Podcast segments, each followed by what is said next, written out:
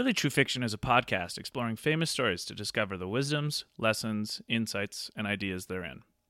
Be advised that there will be heavy spoilers for whatever story we are discussing in this episode, as well as potential spoilers for other stories. Check episode notes or social media posts for additional spoilers. Please note that this podcast contains so many bad words and so many crude observations. If this is not your jam, please don't bring the toast.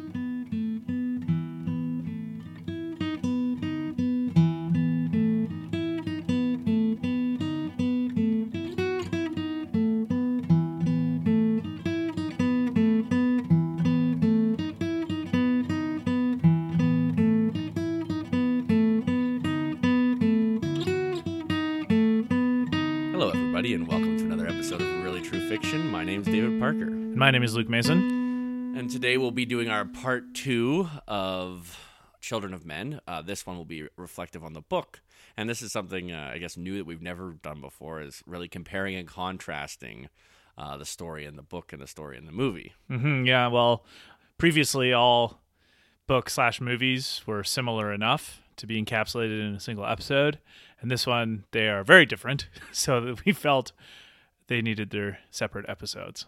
Yeah, like going back to what you said, like if you look at The Great Gatsby and then you look at the movie The Great Gatsby, like it's almost identical plot wise. Yeah, There's there's there's some artistic differences, but stylistically, Yeah. I think there were some liberties taken, but yeah, like But fundamentally, this is like you said in the last one. This is a very stark difference. yeah. Like, If you were gonna make the differences from this story to like Great Gatsby, it would be like instead of Tom being a white supremacist, he's kind of just a, a like kind of a morose fellow. maybe a Soviet spy or something. you know, uh, it's, Yeah. it's set instead of on Long Island, it's set like in Connecticut, or maybe or maybe California. uh, or yeah, and then it's not the Great Gatsby, it's the Pretty Good Caraway. this type I of love thing. that. The pretty way. Oh man, that is good. So yeah, I, I- I'm sure we mentioned last episode too how the book again because the movie was really popular, and so I'd seen a movie several times, and then I read the book for the first time in preparation for this podcast, and I was blown away at how different it is. It's almost completely different. Like we said last time, the only kind of similarity is the main character and the overarching premise. And that's it. Yeah. yeah.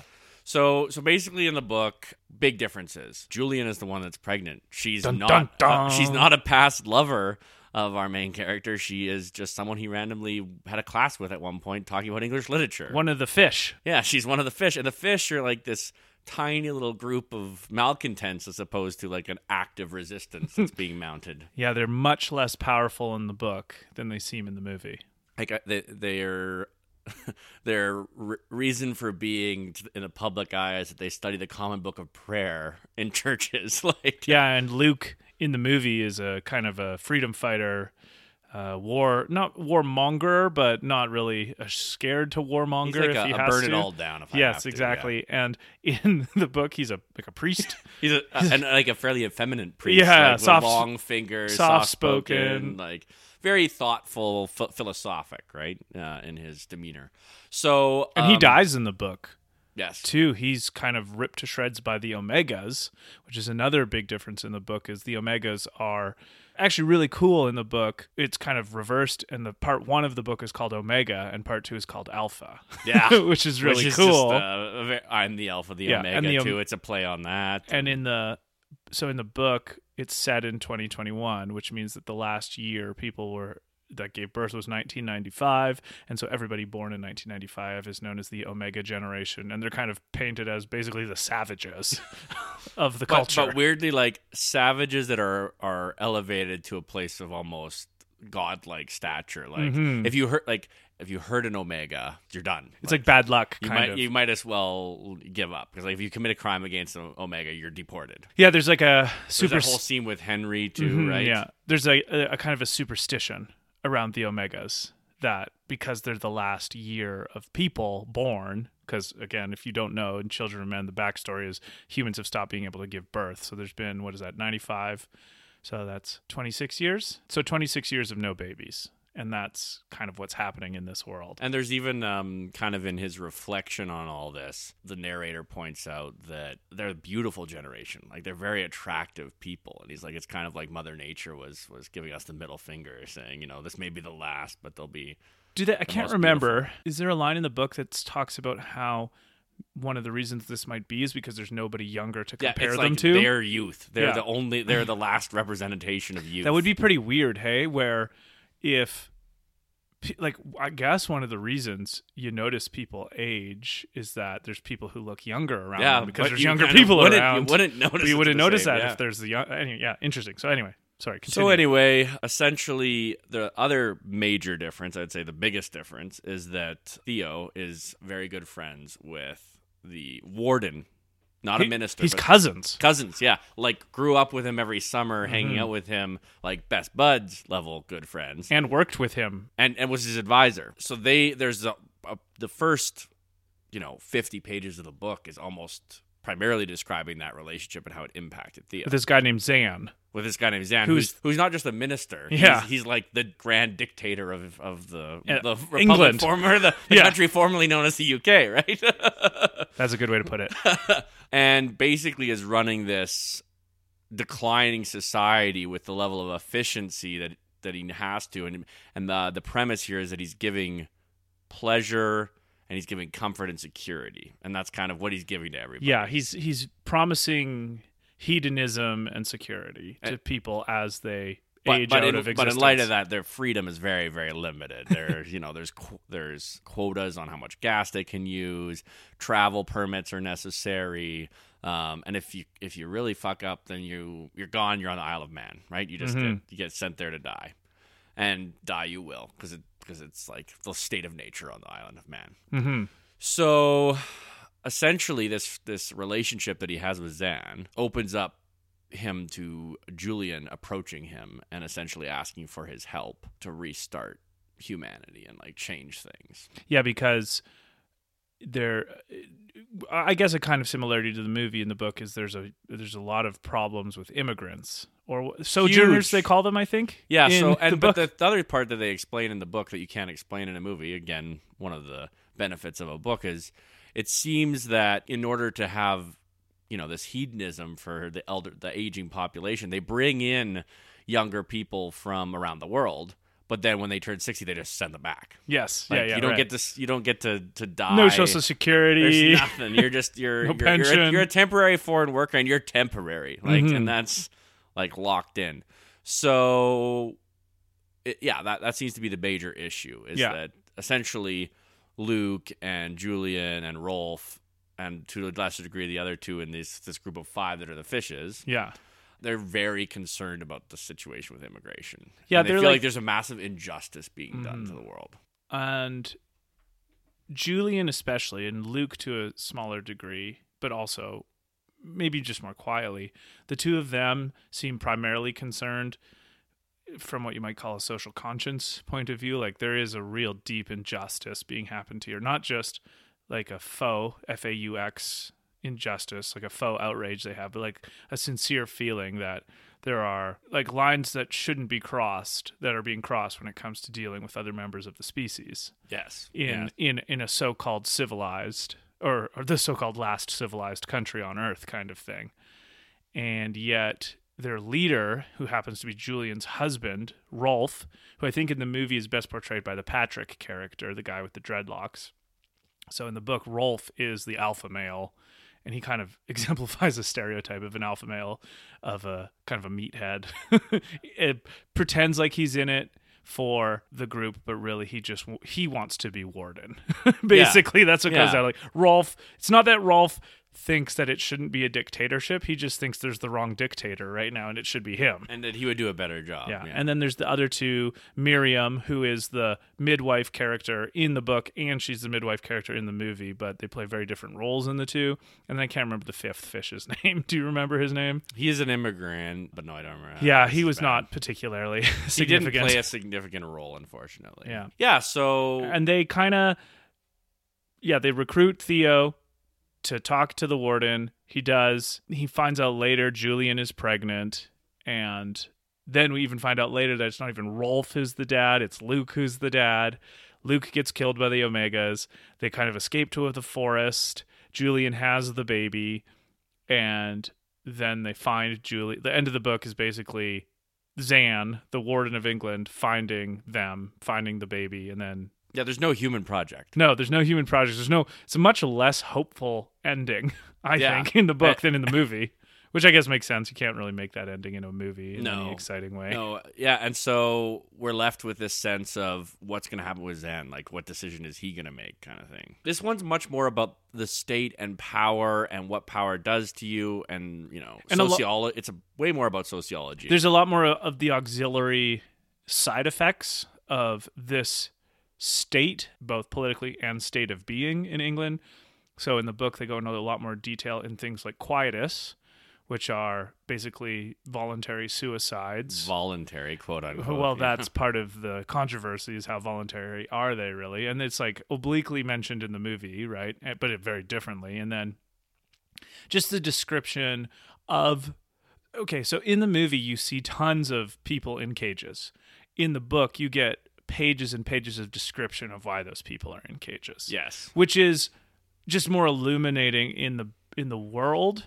So I, It's, it's more world building. Yeah. but, but like books are always going to be more world. Building. They're way better than- at it, yeah, because you can have a narrator. yeah, you can you can have So, information just conveyed, yeah. raw information, as Yeah. opposed to having to interpret information through stimuli. Yeah. that's happening in real time. well, and as you as you point out, differences between books and movies, different mediums doing things well. Description or exposition in a book is just good narration. Yes. Description or exposition in a movie is laziness. Yeah, and it, yeah, it gets annoying. So I, I guess I kind of understand why they had to make like a kind of a different emphasis for the movie than the book, but I was kind of blown away at how completely different the plots were. Did like I don't know if you well, I guess that. because I had read the book before, and because I and this was I watched read this book when I was seventeen, oh, okay. and wa- and watched the movie after, like later on when it came out, because uh, my friend was excited they were making a movie about Children of Men because he like he loved JD or PD James. Yeah.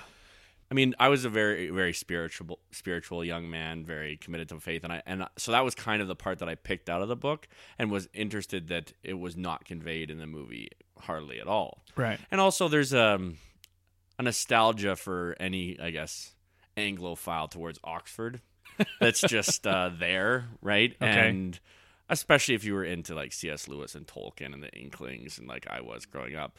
So the idea of Theo being this Oxford professor preserving archaic knowledge in a dying world, there's just something immensely Ah, romantic yeah. about it. It should be pointed out too that his profession in the book is he's an historian yeah. as opposed to a kind of office pencil pushing or paper pushing activist in the movie. Yeah, like he's not an activist at all. So again, like the entire premise of his character in the movie is different than the premise of his character. Yeah, it's here. just the same name. yeah, like It's just a person with the same name. it's a it's a few people with the same name, and that's really the and like you said, it's set the same oh, world. And we should also point out that Jasper is a character in the book, but he's much smaller of a role than in the movie, and he's a he's just basically an asshole in the book. not a good person. no, he's yeah. more of a villain than a hero. He's like one of the biggest heroes in the movie, and he's just a complete dickhead in the book. yeah. So the question that I have for you is the I think the biggest concept that I'm confronted by in this book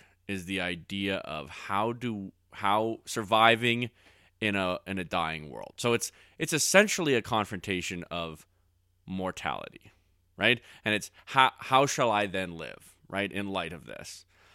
What is your answer to that question? Um, how shall I live knowing I'm dying? Yeah, well, I mean, like, so it's put in stark contrast by uh, no more children coming. So it's it's society's dying, but really, in in my opinion, all of these stories boil down to our personal story of how do we deal with our mortality. This guy's deciding to live his life in comfort and thoughtful reflection on hu- human experience, yet knowing that all of that's going to end. But all of our personal worlds are going to end. So then, how should we le- then live in light of that? Hmm. Okay. Yeah. So like, because of the setup of the of the narrative, it's kind of like you have a double mortality facing you, both your personal and And your species. species level Yeah. and your it's yeah it's twofold because if you stop to think about it everyone is met with part one of that Well, and and what does it really matter to the individual? The continuation of their species, right? That mortality is like still there. So so how do you how do you square that circle? um i i think it's maybe uh, one of the most genuinely difficult problems. It would it would be i think what how to live well and live with purpose if you knew the species was going to go extinct. I okay well one thought i had is that that's kind of the case already. Yeah, right that's what I mean. so this postulation of no more kids being born is kind of a more literal version of like one day the human species will either not exist or it will exist in such a manner that is unrecognizable as it is now that it might as well it's going to be it would be classified as a different species if there are any biologists left to do such classifications. yeah. So, how to interact and all that.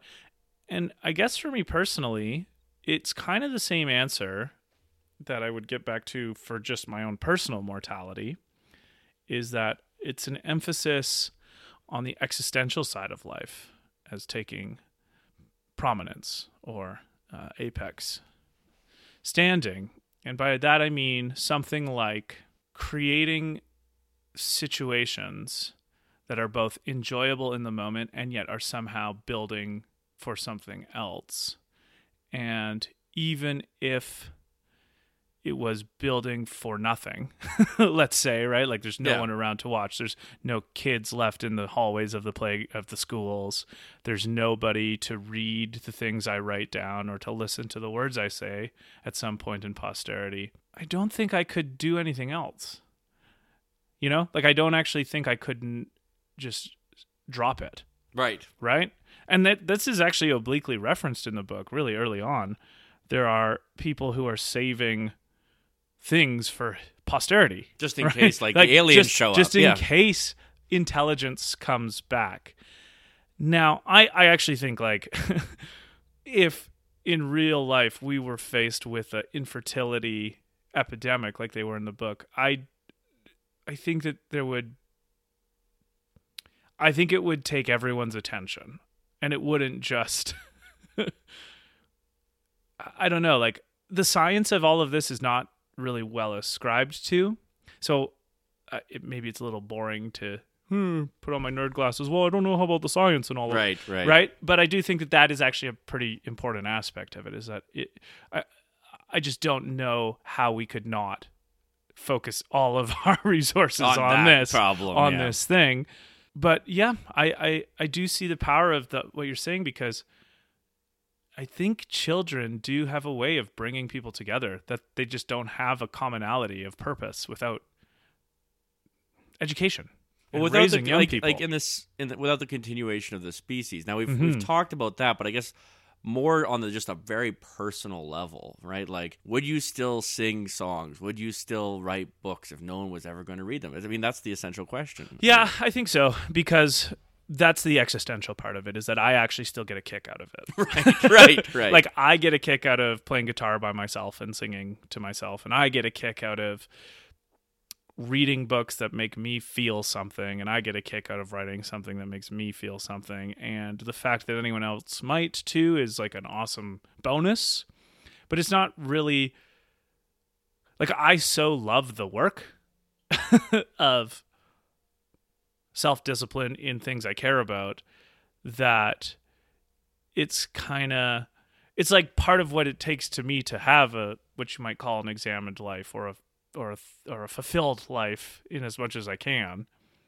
So from that point of view, I don't actually think I need a progeny per se or posterity per se to get that meaning. And I actually think that attitude in works of art or works of literature or works of that reflection of the trying to better yourself.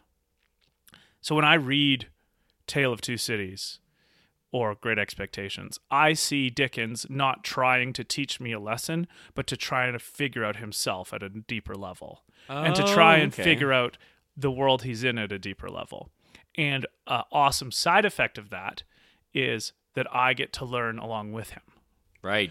When So I see we were- Emerson write, Yeah, okay, I wanted to I get that a yeah. deeper. I don't see Emerson trying to teach me a lesson, as it were. Not that he's not trying to educate, but I think it's fundamentally he's trying to kind of remind himself of these things, and I'm along for the ride in a really beautiful way. Because the idea of doing a work for the pleasure of doing that work in and of itself is, I think, an underappreciated modern concept. Every so many things are done simply to get attention, Yes. to, to gain accolades. Yeah. I mean, in a few episodes ago, we talked about my theory of of uh, belief and power, right, in the American Gods episode. But but now this is kind of the inverse of that. Mm-hmm. Like it doesn't really matter if people believe in you because you're just going to die and society's going to die too. Yeah. Like like how does does this the warden like th- that question is asked how does he continue to care about power when there won't be a legacy like the ancient romans and greeks they did so much of what they did so that their name would you know echo down throughout history and now we are we're confronted with a situation where there will be no history right Yeah. where there'll be no one to read well i mean eventually we, we realize there there will at least be maybe some people Mm-hmm. but I think the the other tragedy of obviously of the book is that uh, the problem with fertility seems to be with the with the men Oh yeah. and with sperm itself, Mm-hmm. and and the one fertile man gets ripped apart by the omegas. Oh, yeah. right. So like, well, there's yeah. That's the that's the kind of post hoc tragedy that you get. So the, the okay. So I think I'm figuring out because I, I re- that's not all of that is really strand based and not coherent. So I think it's something like to me something that really matters and that's and this is I know this is kind of a buzzword so I don't mean it in that way but like I really care about authenticity in presentation and self and stature and whatever way a constitution.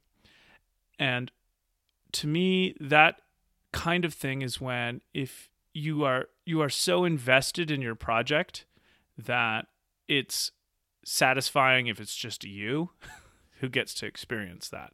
Because then that removes the need for flashy neon signs and attention grabbing headlines and making something in a way that it it's particularly not intended to grab at the baser instincts of people but only could be noticed by their deeper reflections which is you know i brought up dickens that's kind of how i feel is that like you really have to go deep to get dickens but Yeah. when you do it's so satisfying well, like we said, it's a slog. Like Yeah. reading Dickens isn't easy, but you get you get those moments of perception Yeah. into the human psyche and to, into the human experience that I there's almost unparalleled. hmm And and I think that that is what is motivating for me, so that it's not necessarily that it needs to be noticed or even because I don't know. I mean, this maybe is so off topic, but I think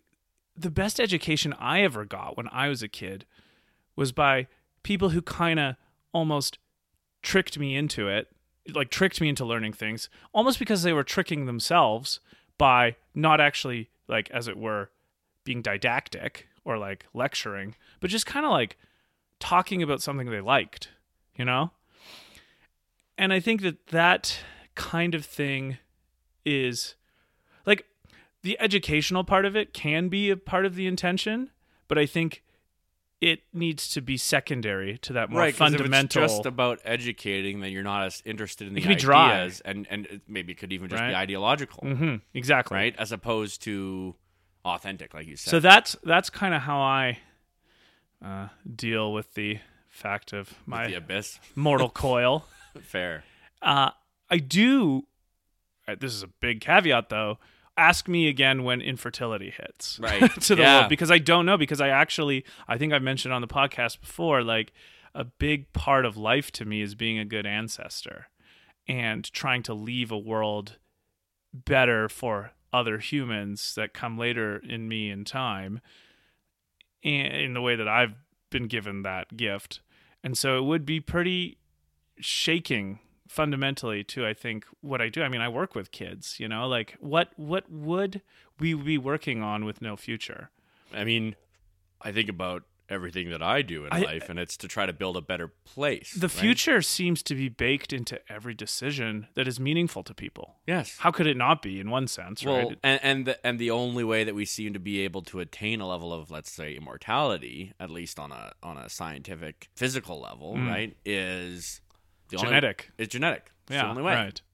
So, I, that I think that's why it's so baked in. Okay, you know what? As a thought experiment, I think that if we were faced with the infertility that they're faced in Children of Men, I think I would have to start getting really authentically in touch with Stoicism yeah, and like the ability to say goodbye to us. yeah, like it's a pretty crazy species, yeah. yeah maybe we mentioned it last episode but sam harris's thought experiment of what's wrong with everyone dying in the middle of the night painlessly if there's no one to bereave and yet the, it's such a tragic thought. it feels like such a tragic thought but i think if we had no children infertility for 25 years and we were facing the prospect of going to bed on our own species i think the job would be to do that as humanely as possible So this brings, and I don't think that that happens exactly in the book. No. So this brings up a really important uh, point that I wanted to raise. Okay. So one of the big pushes within the environmentalist movement is so there was a tweet today, How which will date it. Hold on. how intense in the environmentalist? I think it's pretty intense. Okay, is like is, the- is the more radical stop, fringe? Stop having children. We need population decline. The world's overpopulated. Humans are destroying the planet. We are the evil. We're the virus. It's that. It's that moment in the Matrix where you know Agent Smith says, "No, humans are a virus." Mm, right. Right? Okay. And there's that belief, right? And for example, there was a tweet today that I saw where someone said, "Well, the one good thing about this uh, flu epidemic that's happening in China right now is that uh, at least it's you know lowering our carbon footprint." like human suffering, people dying, quarantines, like absolute Oh. horror, and and like that's that is to the level of a, a religion, but it is not uncommon, and I don't want to just put this on the environmentalist movement. I think there is a a strain right. within humanity that hates itself. Well- just like there's a strain within people. no one can ever say now that uh, people who are anti-human don't have a silver lining. Right. you Uh, know, perspective The, of planet the would be nice and green. There's that moment in the book that I love where the um I think it's a vicar during evensong Hmm. is in the church and he's and a, and a deer comes in and he gets really upset upset and starts throwing things at it and he's like why can't they just wait it will be it'll all be there soon hmm i want to get to down to this idea of why do we think that the planet would be better off without us Well, and then i want to and then I, i'll say my thoughts on it but yeah. Like Okay. I want to confront this idea because I think it's a toxic idea.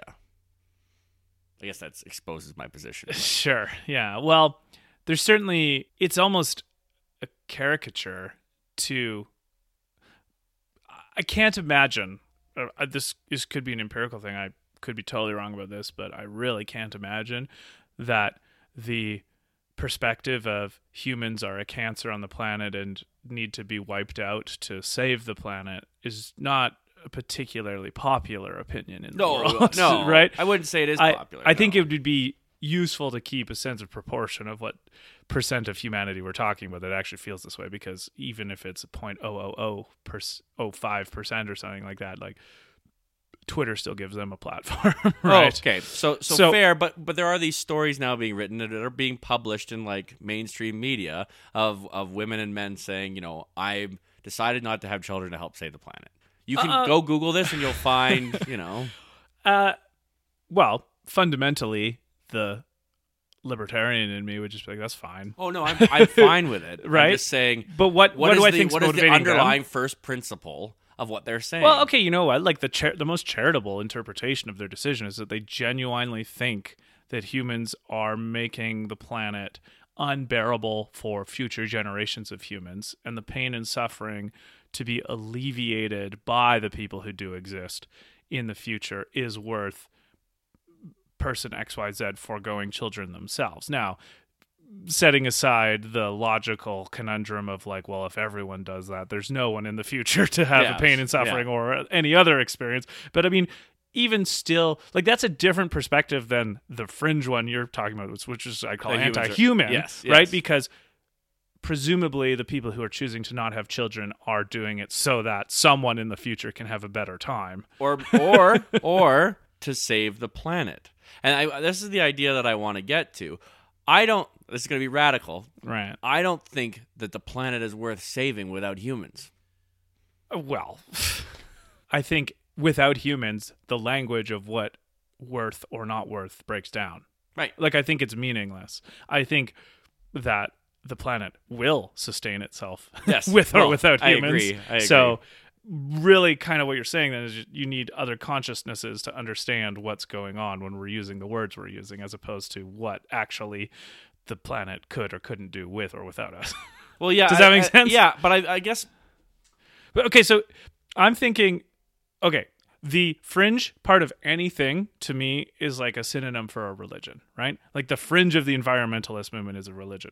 The fringe of the left wing of the any political system is a religion. The fringe of the right wing is a politi- is a religion because it's more interested in its dogmas than in its idiosyncrasies of an argument, let alone evidence, right? right. So I have noticed, and we'll talk about this more in a future episode because I've really noticed it in something we just watched today, I guess. One of the major indications that people are thinking not clearly, let's say, or dogmatically, or ideologically, or religiously, mm-hmm. is that they've managed to make the most non human things about people. Right. They've managed to make what's going on in the entire atmosphere about humans. Right. People managed to make the entire creator of the cosmos primarily interested in one species on this planet. and particularly one group of people of that one Uh, species. right. uh, people have managed to make an entire historical force of hundreds of thousands of years about one or two or three politi- uh, political or economic forces Yeah. that affect people in post industry Europe, Right. right? Yeah. So, to me, one of the big warning signs of that you're not dealing with the most intellectually honest actor is if it's kind of all about people at some level.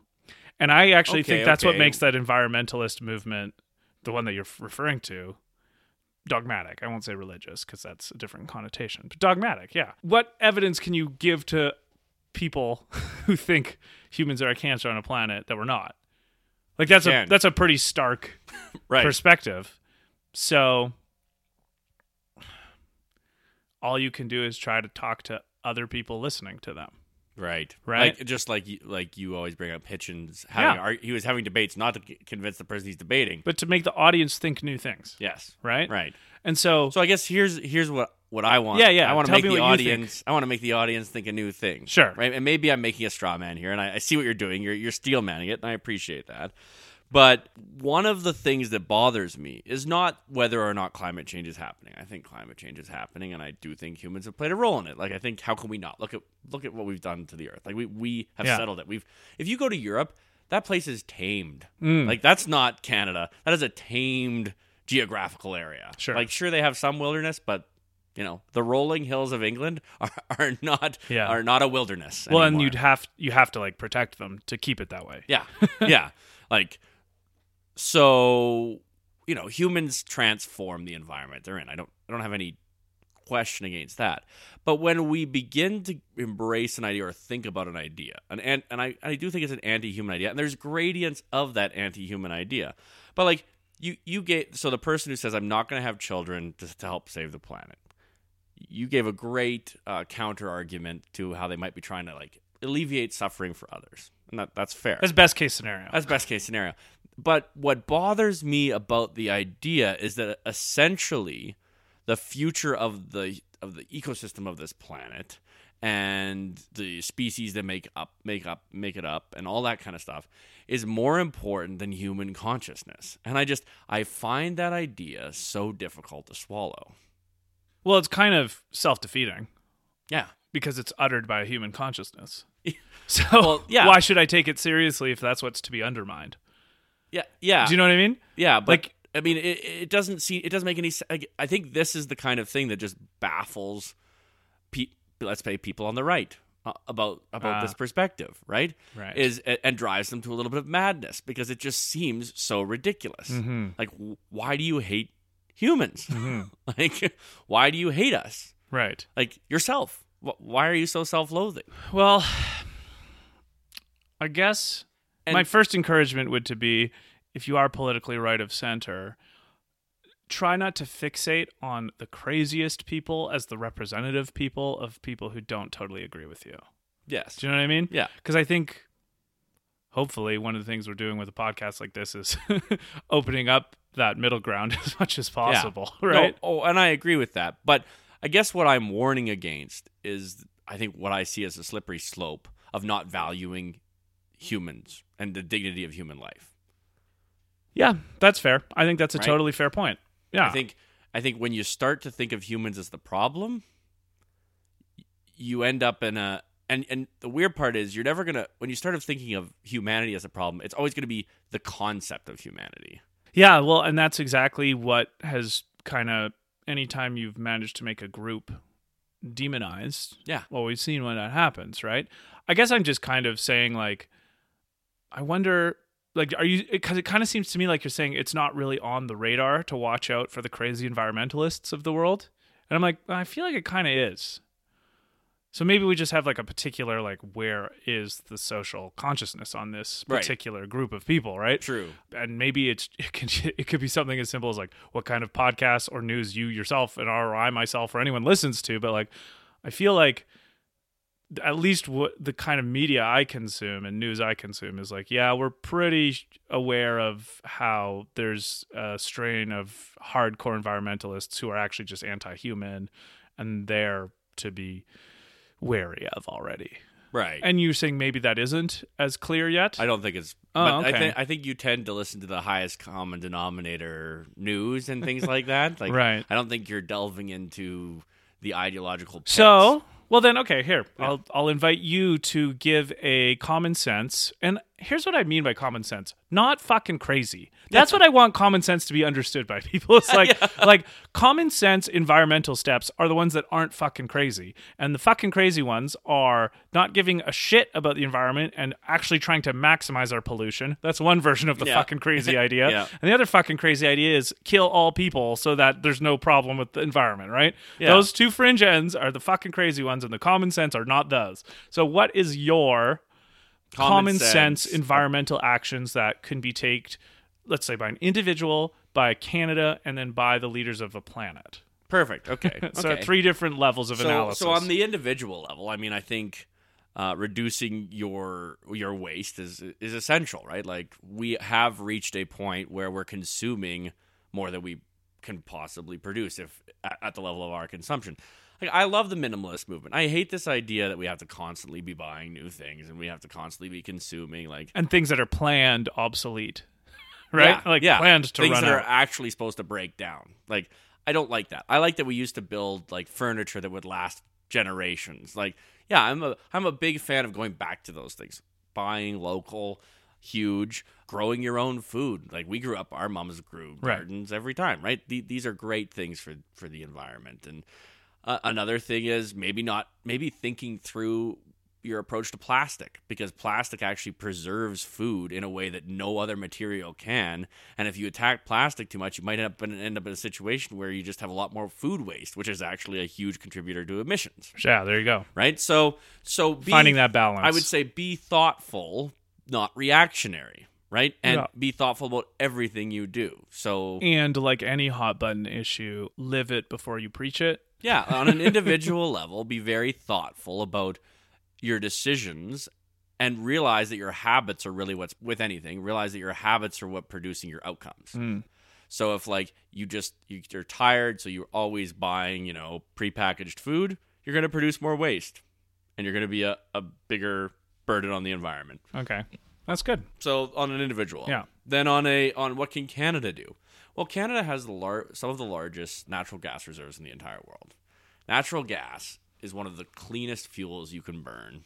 So we should be exporting it to every country we possibly can, getting them to burn it. We also have some of the largest uranium deposits in the world, and we have the largest uranium deposits outside of those that are controlled by uh, Russia. So we should be developing what, they call SMRs, small re- medium reactors, that can be used all over the place. Yeah. Right, yeah. Is nuclear energy dangerous? Sure, but it's the future. Is it the future? Yes. It's perfectly clean. Yes, there's there's uranium waste, but we know how to deal with that. Right? Like it's not like we're just dumping it in the oceans now. Like we Mm-hmm. we know what to do. We can send it up to space. Right? like there's all kinds of things we can Oh, do. but then you got the space environmentalists on your ass. yeah. Man, so there's a great series called the Mars series, Red Mars, Blue Mars, Green Mars. Uh, and uh, there's there's the Martian purists who Oh. like, want to keep Mars the way it was. sure, of course. anyway. Anyway, sorry. So I think that's those are two big things that we could do to reduce our emissions. Mm. And then I think we're already way ahead of a lot of the world on recycling and things like that. Yeah. And and I think recycling Mhm. is a is a huge future topic. But then what can the leaders of the world do? Okay? Well, they can stop pretending that this is a nationalistic problem. Yeah. Like right.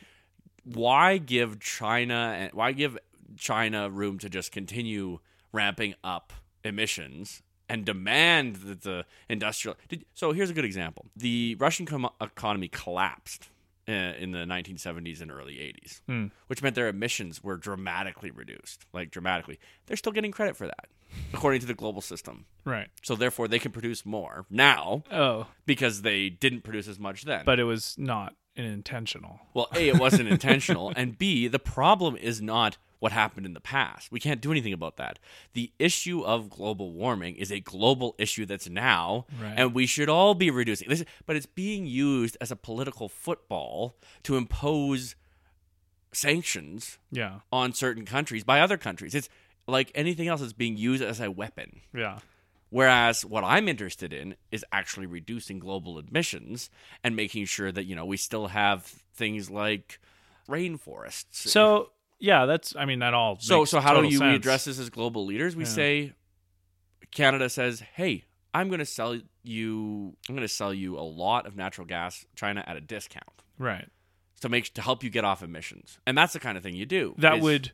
So then, would that be the kind of thing that helps a rising middle class in, In- in China, China, and yeah. India, well, places like they- that? Because we want them to have electricity. well, we one want of them to have one of the big arguments I've heard is that now that we have gone through, uh, we being the West, now that we've gone through our industrial revolution and did all our polluting and got advanced technologically, who are we to really turn around and wag our finger at countries like Well, China and, and that's a and fair India a who are doing statement. it themselves? That's a fair statement. Exactly, But, that's but what they're the mean. ones producing all the emissions. Well, but then the point is then, well, how do you solve that problem? And are you saying it's lower I say- trading of resources? I say it's working together as a global unit as opposed to saying, well, you know. So one of the arguments you hear a lot is, well, Canada's one of the largest per capita emitters. We're only 1.5% of total emissions, but like as individuals, each individual. So it becomes a penance as an individual. Yeah, you know, another reason we're one of the largest emitters because it's fucking cold here. Yeah, and true. you would die in the dark if you didn't, you know, burn Yeah. a little extra. Mm. So, so maybe we find a way to So deal with that. Canada is where everyone should move if they hate humans. if you're Right. one of the if you're one of the anti-humanists, So yeah, I do want to I do want to circle back Turn- to the book because I do feel like we I guess I've gone on a bit of a tangent, but my point is the problem that the globe is trying, uh, and this actually goes back to the book. The problem that the the globe is trying to solve in the book is infertility, and they're all France sets up this massive, you know. Complex dedicated entirely to figuring out the infertility problem. Right. China has one, America has one. They Yeah, yeah, all yeah. set up these institutes, right? But then one of the things that it talks about is that I love and I think is very insightful into geopolitics is the spy industry exploded. Yeah, yeah, yeah. Right? Suddenly, all these nations were hiring spies. They're trying to, because who finds out how to fix this problem first? They benefit. And suddenly, we're not humanity anymore. We're Russians. and or we're puppets. Yeah. yeah, we're where stooges for whatever group can prove that their group is best. And it's kind of, I mean, uh, this is a completely different topic, but like what forces group psychology? And I would say it's people like Rolf in the book who force group psychology on yeah, people. People who want to dominate. People who want to dominate and who don't, this might seem a little elitist, but I think it's true. People like Rolf are the people who aren't very good at thinking, No. but who are very good at being stronger than other people. Well, there's And- there's tactics and strategy. There's right? ta- there's there's the kind of bootstrapping impulse to care more about being on top than care about rising all boats or Yes. raising all boats, Yes. right? And then you have maybe more the kind of marionette type pulling of the strings people behind the scenes who are also interested in that but maybe don't have the physical presence to do it. Right.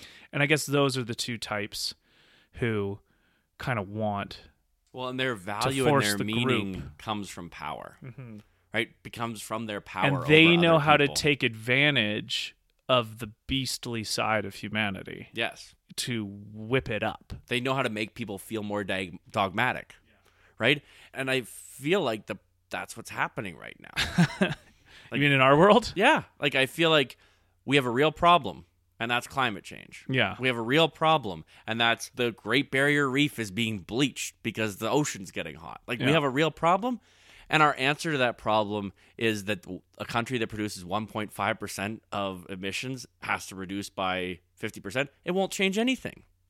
Yeah, but it'll make us feel better. Yeah, and that's that's why it, it pisses me off. Well, of I course. hate solutions that make us feel better. It's it's like in the book, all these women going around with the dolls. Remember, and there's that Yeah. scene Oh, yeah. where this woman's walking up to him with the the little carriage and the doll, and then uh, a middle aged woman walks up, grabs a doll, and smashes it on the street. And it destroys this one woman. psychologically, and she's Yeah. just ruined.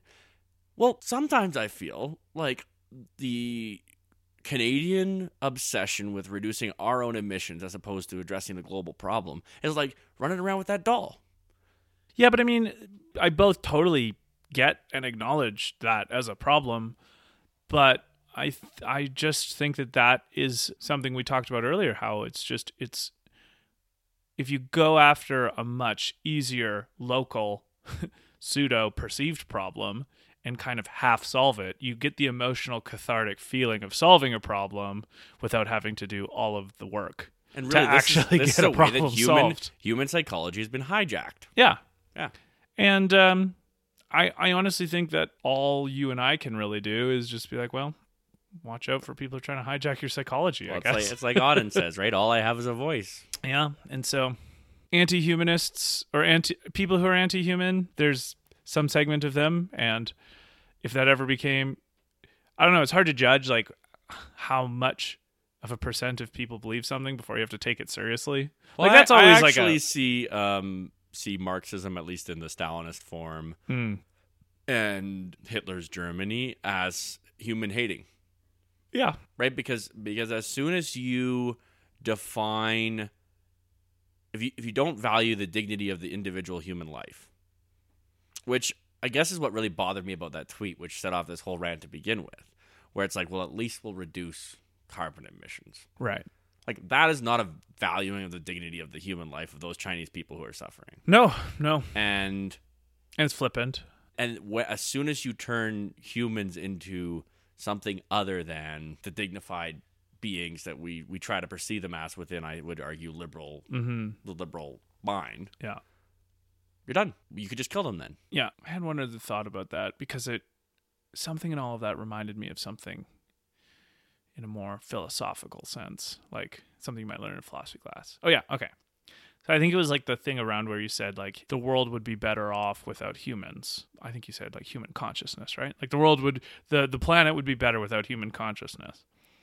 Well, for that to be uttered, a human consciousness had to utter it. So if I take the content of the words seriously, I can't take the speaker seriously.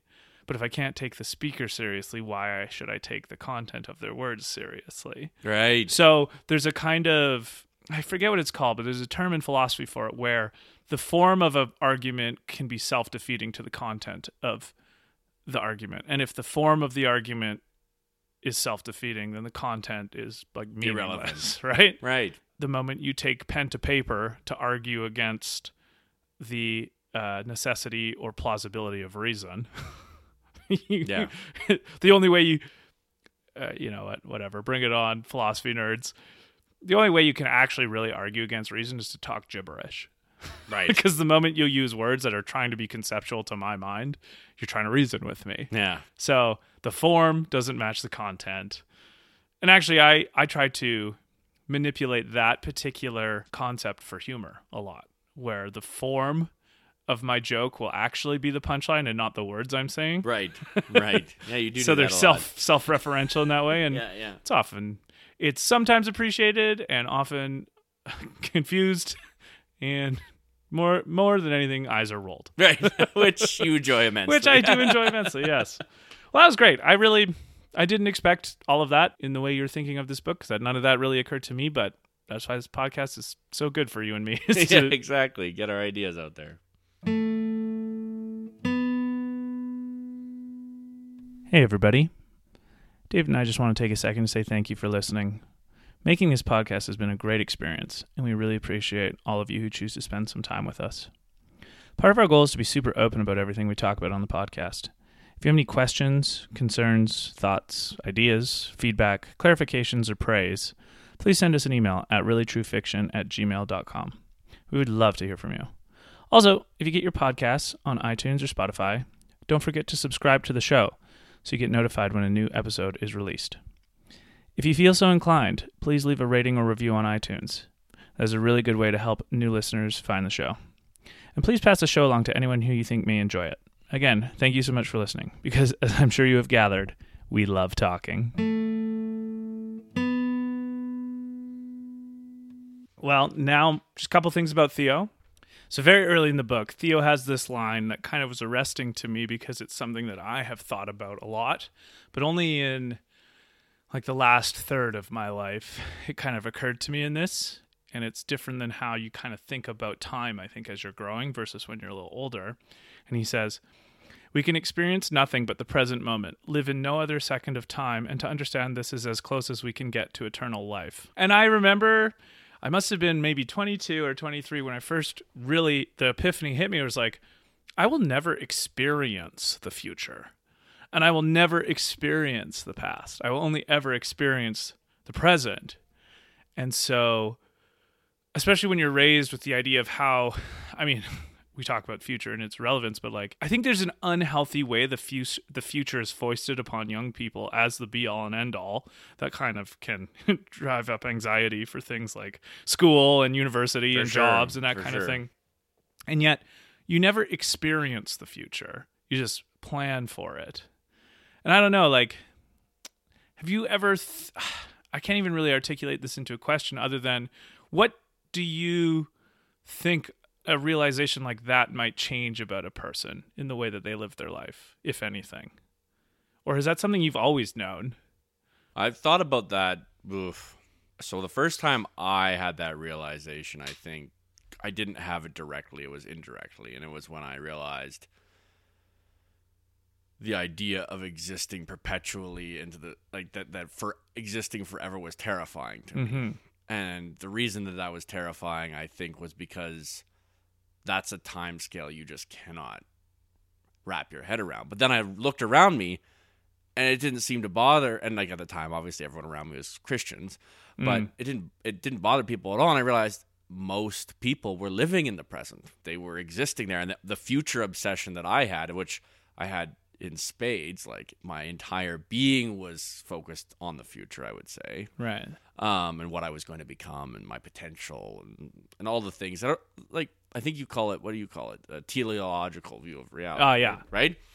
And that was me. Like that was who I was. That was my identity, and that's terrifying when when suddenly it's like, well, what do you achieve in eternity? Yeah, Right? and I mean, to me, the deep, I won't call it a lie, but the deep deception, even, or misleading nature of teleology is that part of it is that you do arrive somewhere. There is an end that you're supposed to get to, and then you have a static, you have a static reality of perfection. Right. But it's like, well, what? like that is How does that incoherent. Yeah, how does that work? yeah. Well, then, and then what about the next day? like, is it Right. still just more perfection the that's the- next day? yeah, ugh. Like, what, wh- How would I know? yeah. So how would I know what I got there? So I think did I always know it? Well, no, I don't think I did, but I do remember very early on in life coming like just having that kind of flash moment of oh, and now the present's gone. And now Yeah. the present's gone. And now yeah, the yeah, yeah. gone. You know what? Here's how it's benefited my life. I just was thinking about this as you're talking and, and reflecting on your words a bit. I think I've mentioned before, and so I think it was American Gods podcast, how I have all I've I've often had these vain fears. And by vain I mean scared of things in my past that could have gone bad and then I would be dead and not here thinking about Right, them. which right? is which is a vain fear because which is a vain impossible. fear. Yeah, yeah. Um, wouldn't be here if yeah, that had or like just that kind of like scared feeling of being up on heights, but like not while it's happening. Afterward. in afterwards, right? And I think one of the great realizations of but knowing it's only ever the present I'll experience is that I'm actually really competent and aware and not in trouble in the present Right. ever. yeah, like the You know, present's like- going okay. like the fear of getting into a car accident really only is ever in my mind when I'm not driving. Because when I am driving, I'm very aware of what's going like all my my senses are in full like flow state, right? Yeah. Like I'm checking all the time, I'm my mirrors, I'm seeing how the brakes are going, like I'm not out of it, right? Like I'm focused on the task at hand, so it's not actually that dangerous. Right. Yeah. Like, and like anything when you're involved in the moment, it's actually a lot less dangerous than it Well, feels when you're not doing it. and even what often our fear of what uh, so that that's a good example of the past like looking back like when you look at the past and i would say i'm the other way i'll look into the future and be like what if this happened i remember being a kid my parents would leave me with a babysitter and i would be struck with terror what will i do if my parents die well then that is a terrifying thought for a child their, their Yeah. whole world will come crumbling down Mm-hmm. however children's parents do die Right. and and they continue on and, Right. and they live fruitful and meaningful lives Yeah. just like when all of my stuff was stolen from the back of a church. And, Sure, yeah, and then I had yeah. to like cock my way onto an airplane with a fishing license, Yeah. right? Like when the moment comes, it's never as bad as the fear of that moment. Yeah. I guess my supposition would be that I actually think people are way better in the moment than they are in the past or the future. Right. And yet we obsess And so much about those two things. But I guess the comfort is it only ever will be in the moment. Yeah. There only Yeah. ever is the moment. And that is a very that is And- as close to immortality as we'll ever get. and yeah. that's liberating in the sense that it where people are better at that than they think, and, and we only ever have to deal with it that uh, way. yeah. So I like that. I, I like, like that that. too. That's very that, good. That made me feel good about that part. Uh, here's another thing Theo said that I really liked, and this is on sex, because obviously, like, what dimension in people's lives does sex take on when infertility has hit? Uh, but I, it had a funny line. I, it might it, we can leave it at humor, but it made me chuckle. In no area of life are we more convinced things will get better if we persevere.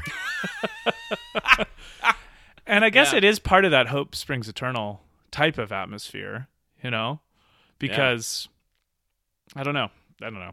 I don't. I don't I- really have any I know further what you're saying, It was just yeah. funny. It's I like, like that. We, yeah. Well, we, we'll keep persevering, Luke. you know, he's of this demeanor that he doesn't want anyone to look for him. He's kind of he's not exactly an anti-hero, but he's reluctant. right. He's a I think we said cynical in the previous one, right?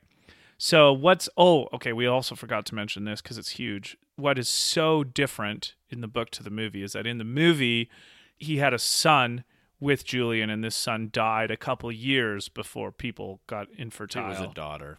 no, no, in the it, it's a daughter in the Oh, book right. It's Dylan. Yes. in the right. movie it's a son but in the book he's actually married to this other woman named helen maybe? Is and that he her runs name? over his and he's job, run over their daughter in the driveway when she was like two and a half, three. which is so much more tragic. yeah way more tragic. So this is like kind of what he's living with in all this. One last thing about him that he notices that i wanted to bring up in this podcast because i think it is relevant to our times is that midway through the book he's got a little bit of an awareness that self-censorship is evidence of unease.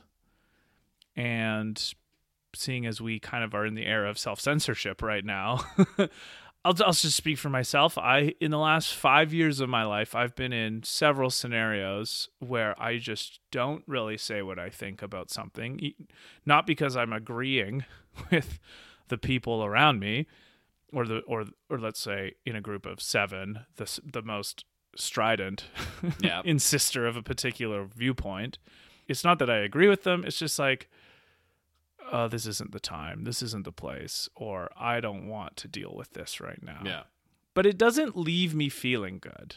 And it No. doesn't leave me mentally well either, I would say. It like it it wears on me for like several hours, if not the rest of the day. And it can be just a meditation. I thought it was really interesting how that kind of perspective was taken in a book written in 1991. You know? Yeah. And I mean, it shouldn't be that surprising, I guess, because that's also what John Stuart Mill was talking about in 1859 or whatever year On Liberty came out. But just the psychological unease of self censorship. Well, it's uh I think it's a speaking of people who can get to our animal sides and manipulate us that way. Like self-censorship is just pack animal behavior. It's like, well, I need to be more similar to everyone else in order to protect Yeah. my viability as being a member of the tribe. Yeah. So I think it's Well put. age ancient problem. Sure, yeah. and it will continue. You to don't be a want to go against the orthodoxy of your era or time or group or tribe or whatever. But because we're existentially afraid of being left alone in the dark. yeah, but it's just, it's like a, it's such a wizard behind the curtain, isn't it? It's, not like- real. It's a paper tiger. It- but it was real. Yeah. Right, that's the thing, right? It's based on the reality of you had a better chance of surviving if you were in the tribe than out of the tribe. Well, okay, this is probably a topic for a different podcast, but what what are some antidotes socially that we can start to build in to make it more safe? I don't like that word though, because what fucks you know it's safety. Like we're the safest fucking people ever. what kind of social antidotes can there be for encouraging and giving some fortitude to people to not self censor when they think it's important? Yeah. you know like it's kind of social scaffolding how do we how do we utilize society to actually encourage unique behavior? well little teaser i have an idea but it'll Hey. be coming out later later, all right. so jasper he has a deep dislike for the young and so he reminded me of just the misanthrope Yeah. you know like just fuck the young people I'm, Yeah. he's like act, he's like probably one of the few people in the world who's happy That everyone's uh, gone, yeah. because he's not anti-human he's just anti 25 and under yeah, Basically. they're not developed. Yeah. Yeah, I really liked Julian in the book. She was probably my favorite character. How she wanted peop she wanted to change people's minds and she has this line if we are dying we can die as human beings not devils. yeah, And so she's kind of like the better angels part of in the Abraham Lincoln sense of human nature of that's what she's focused on. And I I think we've talked about before how like you kind of become what you're focused on, right? Or you Yes. bec- you you you become what you pursue. And I think part of the reason, well, no, I would say the entire reason psychologically that Julian is a good person, quote unquote, 'cause of what she focuses is because on. what she foc- what part of people she focuses on. Well, and, and this gets us back to what we were discussing earlier, but I think it's important, right? Is you can look at humanity and say, "What a filthy pile of wretched beings!" Like, why? Why you can you can hate humanity? Why not? There's lots of reasons to do it, but you can also love humanity, Yeah, I mean, for all of and and that's a choice. Yeah. And for all of its shittiness, it's still human beings that came up with Sonic the Hedgehog. right. Have you seen 1992 Sonic, Sonic the, Hedgehog in Sonic the Hedgehog 2? I remember when I first saw that game, and I was like, I think before that, I'd only ever seen 8 bit. It was the first 16 bit I'd ever seen. And the music and the feel, and I was like, whoa! you know? Yeah. And those whoa moments also come from human Being nature. human. Yeah. You know? Yeah. It's worth remembering. Exactly. Oh, okay. This was really cool because it reminded me of Ivan in Brothers Karamazov. yeah. So there's a scene in the book where Theo is in a cab, I think, and he's talking to the driver, and they're talking about God, right? And they're talking about if God has done this to people, if God has taken away the ability for people to have children. And the driver after a bunch of expletives and angry ranting, his final line that kind of encapsulates his entire thought is, and he's speaking about God specifically when he says this I hope he burns in his own hell. And the idea is that God isn't good enough for us. And the first time, probably ever in culture, that that idea came out was in Brothers Karamazov, right? Yes. When Ivan's Yes. talking about how even if God exists, he's actually less moral than people. So he is not worthy of humans, which mm-hmm. totally flips the idea on its head of, you know, previously it's like humans are lucky to even have a god that even would pay attention to them. Whereas Ivan Karamazov, or the driver in this book, is saying, well, no, God can go fuck himself because he's not even good enough for us. And in the Brothers Karamazov, which is a book we'll definitely do eventually, he's talk he Ivan has just told a story about these two parents who've sent their like five or six year old daughter who got in trouble into an outhouse overnight To be- die. to, well as discipline and she died in the cold alone starving in an outhouse and Ivan saying if a god could prevent that and doesn't why should we care about him mm-hmm. which is Well, I a mean, a revolutionary idea in the history of theology Theodicy, right? Yeah. Is like probably the most significant theological problem is mm-hmm. theodicy, like the Yeah. problem of evil. Right. But previous to Dostoevsky, let's say, right? Most of at least like scholastic work on that. And there's like obviously Aristotle and Epicurus and you know, some of the Greek philosophers had a different perspective on this, but the scholastics kind of really worked hard to square that circle and Yeah. figure it out and you know, free will and all that. That's that's not really what I want to get into right now. I'm just because when I first read that in Brothers Karamazov, how maybe God isn't maybe maybe humans are more moral than God if he exists. That was an arresting thought to me. Right. it's like holy Right. crap. We are actually better than God Well, I in mean, our best it- moments it is if that's uh, what he does. It's definitely a um an attractive thought because it. Uh, I mean, it's the oldest, oldest lie in the book. Let's say. Well, But it's so then you interesting. can be like elevating yourself above a deity is something that people have been trying to do since like I mean the Tower of Babel. The story's old as time. Yes. Then we can be like gods. Yeah, but I think what's different about Ivan's take in Well, Brothers I, Karamazov. Ivan's making a moral Oh yeah, accusation instead of the, power. the Tower of. Babel is uh, hubris, Right. right? Ivan Karamazov is morality Right. and or ethics, and that's it's so fucking interesting to me, and especially me. And this might be like more unique to our backgrounds, but the idea that we could be more ethical than God would have been deep blasphemy. Right. True. But- true. So when any physical or evidential uh, thing of quote unquote evil happens in the world, the kind of m- mental gymnastics that the adults in our life went through to justify it in one sense or another seem so much less parsimonious than Ivan, Right. who's just saying we're actually better because we wouldn't do that. Right. Except, and I guess that's the problem. We do. Well, we being some of us, Right. right? That's which thing. which goes back to more my more fundamental argument is that humans make their de- deities in their own image Right. and some of our image is evil and some mm. of it is good Yeah. which is the different dichotomies of it right anyway i just thought no, that no, was a yeah, cool good. okay there's this great term and we talked about a little bit last one but one of the ways used to describe the society of england in this world is ennui universal Yeah. and for those who don't know, ennui is a French term, E N N U I. And there isn't like a specific, there isn't like a direct synonym in English. Probably, I think in my travels, the word that is most closely captured in English is listlessness and maybe meaninglessness. But meaninglessness has a more nihilistic overtone to it. Like ennui is this idea that there's just so nothing to do and nothing nothing to be motivated by so you just are kind of a zombie through your days Yeah.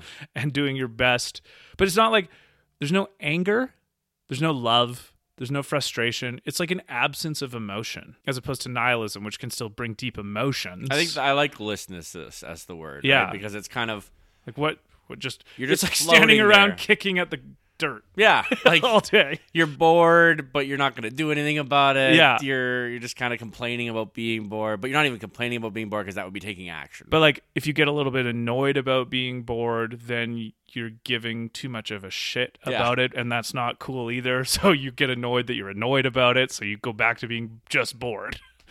Like ennui would be like a whole week of just binging Netflix, not because you're depressed, but because you don't have anything else to but do. not getting anything out of the show yeah, you're not watching even either. thinking about it. Yeah, Like, Sitting in bed, but just like chips all over your blanket and your chest, watching a show, and as soon as it's over, not knowing at all what happened, or thinking about it again. thinking about something else, but not remembering what you think about, and all of a sudden time has passed and nothing has happened, but you don't even feel bad about it. Yeah, yeah, exactly. Like it's it's it's a horrible feeling. it's uh of course the French figured this shit out. of course they they figured everything out. of course they have a word for it.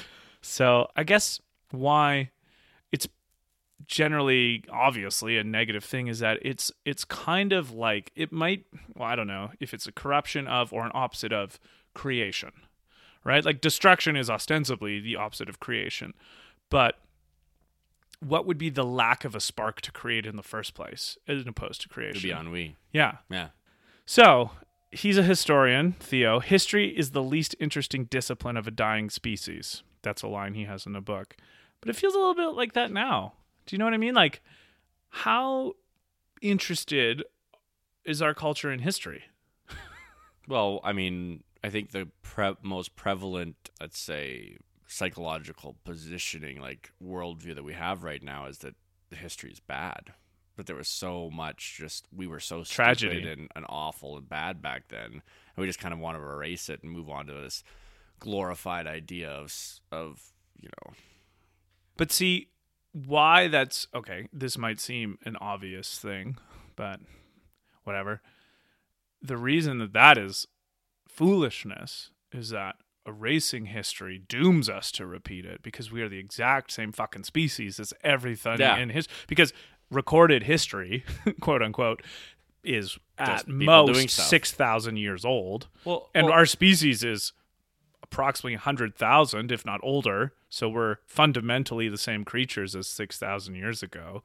So anything from 6,000 years ago to now, we'll just do again. If the yeah, circumstances but there's are the same. weird idea that we're better now that we've you know we've overcome our our animal nature we've overcome our pasts and now we are you know there's we're progressing towards this utopia I think that's an understandable illusion, though, in a couple senses. One is that the technology is so clearly better now that it you just look around and it looks better. Our material stances are better, and that has happened because of human progress, Science, yeah. and science. And also, I do think we are morally better. Not that we're morally superior, because it's hard fought and out of the teeth of many people who still even don't want ethical gains. Lincoln freeing the slaves came out of the teeth of many, many, many people who didn't want it. And it's not perfect now, but it's improving even since then. Yeah. Kind of thing. yeah So I think it's useful to delineate the we're not superior, but some of that's we're just geographic yeah, like- but it's things are pretty bad for the you know the the child slaves mining rare earth minerals in the congo and you know it's not great for the Uyghurs in in china yeah. right like But I uh, well, why I think it's improving. I don't want to like it's not better. Maybe well, no, better is good, but not superior. I don't know. Like it's because it's a more like continuing project. right So why I think it's improving is that the child slave in Congo or the Uyghur people in China, I think in 2020 never has there been a higher percentage of the entire global population who thinks that that is actually a bad thing right right? Like if you took the total number of people who would vote say, no, that's not good, it's probably higher now than it's ever been. right okay fair Ever. yeah And like that's maybe a pittance to those people, but it's something. yeah And so Yeah. that is a point not to say, hey, fuck, pat ourselves on the back. Let's get on that hubris train again and fuck everybody who lived before 1995 uh, Yeah, to, yeah. to give a little nod to Children of Men, right? right it's to it's to try and go back to paying attention to the things that helped us do that in the first place. And I actually think it is the hearts and minds approach to people's stories. So things like Uncle Tom's Cabin, Huck Finn, in our more modern scenario, shows like Will and Grace, Yeah. or even Modern Family, right? Like uh, that are help. I mean, if fuck, if they could, uh, the movie Blood Diamond probably, hopefully, well, I don't know. I mean, maybe this is a tokenism, but I, f- I, I would hope a movie like Blood Diamond would, have a help, positive would have a positive impact in people's perceptions. But who knows? I mean, because who knows where the metal in our phones comes from? Right. Yeah. which parts of Africa it's in. But then also like it's so overlaid because there's so many other problems in other parts of the world that aren't just yeah. slavery and It's not as black and white. yeah. But I think it's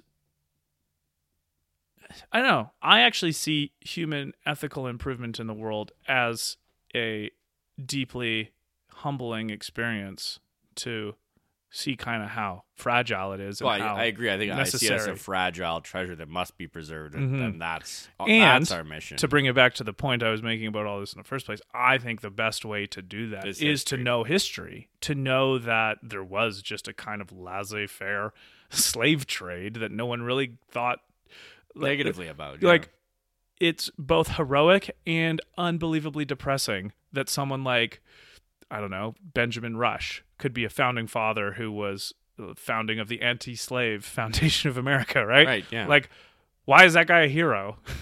but he is, right? So it's both heroic and depressing. Yeah. Same with Wilberforce, right? right. Yeah. But I think it's just a we can slide back so easily into so many things if we don't understand what we're capable of and history is the treasure that lets us know what we're capable of. Yeah. Okay. All right. Yep. And so that's my pitch of why history, History is such an incredibly crucial discipline for a kind of cosmopolitan person to kind of at least have a tangential knowledge of, you know, in broad strokes at least. This is a narrative point in the story, but I thought the imagery of the buildings after the people were gone were beautiful. They were both like so descriptive but haunting at the same time. I don't know, have you ever been to have you ever experienced a city or a town or like a place that's urban but without people? Hmm. Because I I don't think I. I have a couple times, but the most stark time that I remember, it was uh, it was in South Korea in the city of Gwangju, and it I was out drinking with a couple buddies, three or four of us, and we were walking home from the bar, and it would been it had been a late night, so it was like four four thirty in the morning, and it was a kind of a windy night, so it was like even less people out than normal that would be at four thirty in the morning, and it was like you know it's Korea, so it's buildings everywhere, and it's urban and it's populated Oh, I see what you mean. but there's no people Yeah. around. You see the the products of human, but, with no well, people. New York, I did last year. I, I was like four thirty-five in the morning, so like not even the garbage trucks were out yet, but like everyone had basically gone to bed. And you're just walking down the middle of the street. I don't know. Like there's something darkly beautiful about it, and it was kind of windy, so like po- like um banners were floating in the Yes, wind. yeah. The trees were moving, and there were street lights, but it wasn't too lit. But there were no cars. All the stores were closed. All the all the lights of the buildings were off. The wind was blowing, and it just was so hauntingly beautiful. And I feel like that. I don't even know what that feeling is, but it was captured so well in this book. You know. Yeah, I think that's like almost the prevailing emotion of this book. Yes. Yeah, that's true. a haunting, like a a demon haunted world, I guess. Right? All right. So Xan, X A N, is the warden of England. And there's a line early in the book talking about his leadership style. Xan had always known the wisdom of giving choice in matters where choice was unimportant. Yeah. Yeah. And so I made the note of the psychological catharsis of choice, but with no stakes. Kind of related to what we're talking about how half solving a not real problem that isn't the true fountainhead of the problem makes you feel good and you don't really have to put too much on the line. yeah. Similar, there's like a satisfaction people get out of making a choice, even if the stakes are non existent, as long as it's their choice. Yeah. Which restaurant do you want to go to? This one or this one? Well, it's all you, you've created an Well, economy. and he- okay, here's an interesting aspect of it. I actually do this with kids all the time at work. So th- I think there's something paternal about it. right. right? Yeah. Like, Yeah. okay, I say to the kids, okay, you can either eat your snack now or you don't get a snack. That's your choice. right? Well, maybe that's not a great example because that's like a that's like a not real choice. But it'd be like, okay, so today, if there are seven parks on possibility, Right. I'll narrow it down to two. It's like, okay, we need to go to this park or this park. They choose, But you've but, already but. I've already, but I've already like really narrowed down the choices, kind of thing, to being two parks that I want to go to. Yeah, right, or, You right. know, or easier for the day, or more congen- uh, congenital to our to our plan, more in line with our plan of the day. more compatible. So I guess I would just raise the idea, and we don't have to go into depth about it here because maybe you'd want to think about it more. But this again gets a little bit more to things like leadership, and I actually don't. I don't love this idea because I feel like if I'm an underling, if Dwight Schrute was talking about it, right. I feel like I'm actually really good at sniffing out paternalism in people who are my superiors, and that really frustrates me. When you're when people are When when I when I realize, oh, it's my choice, but really you've guided. Like Yes. I'm aware of the other five parks we're not going to Yeah. when I choose these two. But, So- but but okay, but maybe leadership is really just about that, which is decision making. Right? And maybe what leadership is is is less about the manipulation of taking those other five choices away, Hmm. but realizing that people could be paralyzed by choice. Like analysis paralysis, right?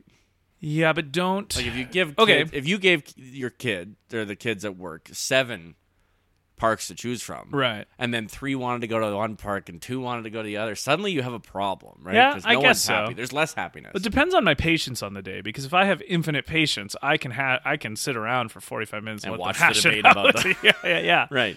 So maybe it's a resource issue. Well, I think it's it is like a timeline, Yeah, uh, uh, time resource issue. and emotional energy level. Like if you're constantly giving your underlings the significant choices, Yeah, but sometimes there's no the progress. whole the premise of making people feel like they have a choice only works if they don't realize that you're giving them the feeling like they have a choice.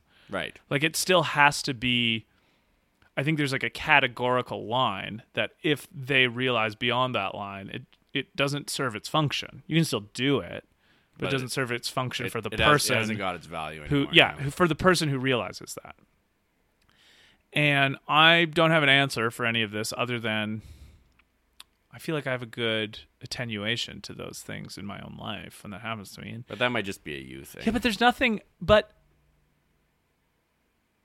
is there a third path out of that is what i would leave as a thought because that's kind of my i like transcendence more than opposition right, Right. like i like what's the what's the third option here so Something to think about. Something to think about. I will think about that. So anyway, obviously we didn't talk very much about the existential dread and fear of the world of children. We we if you if you're listening to this before the movie one, we really go into that and in the movie conversation we have about children and men, but yeah, I was I both liked the book and was a little bit not disappointed, that would be the right wrong word, but kind of weirdly Maybe caught thrown off? thrown off by how different it was. And like that's an expectation I had kind of thing. Right. I it just could be the because of the bias, but I like the movie more. And I think you said you like Yeah, the, I like book the book more. yeah. And that maybe But is, I've almost always liked the book more. Yeah, but maybe that's why we have good conversations about these things. That's true. or at least different enough and yet There, similar. uh, good conversations for each other. we enjoy it. We I'll, enjoy uh. I'll We'll not let the cast any. decide. Yeah, you, you guys. I won't. I won't force you into choosing which one you like. You can make up your own goddamn minds. I'm perfect. You're not giving them a false choice. no, I'm giving them the uh, ex- existential burden of deciding for themselves how much they hate us. anyway, this has been another episode of Really True Fiction. My name is Luke Mason. My name's David Parker. Thank you and have a good day. Have a good one, guys.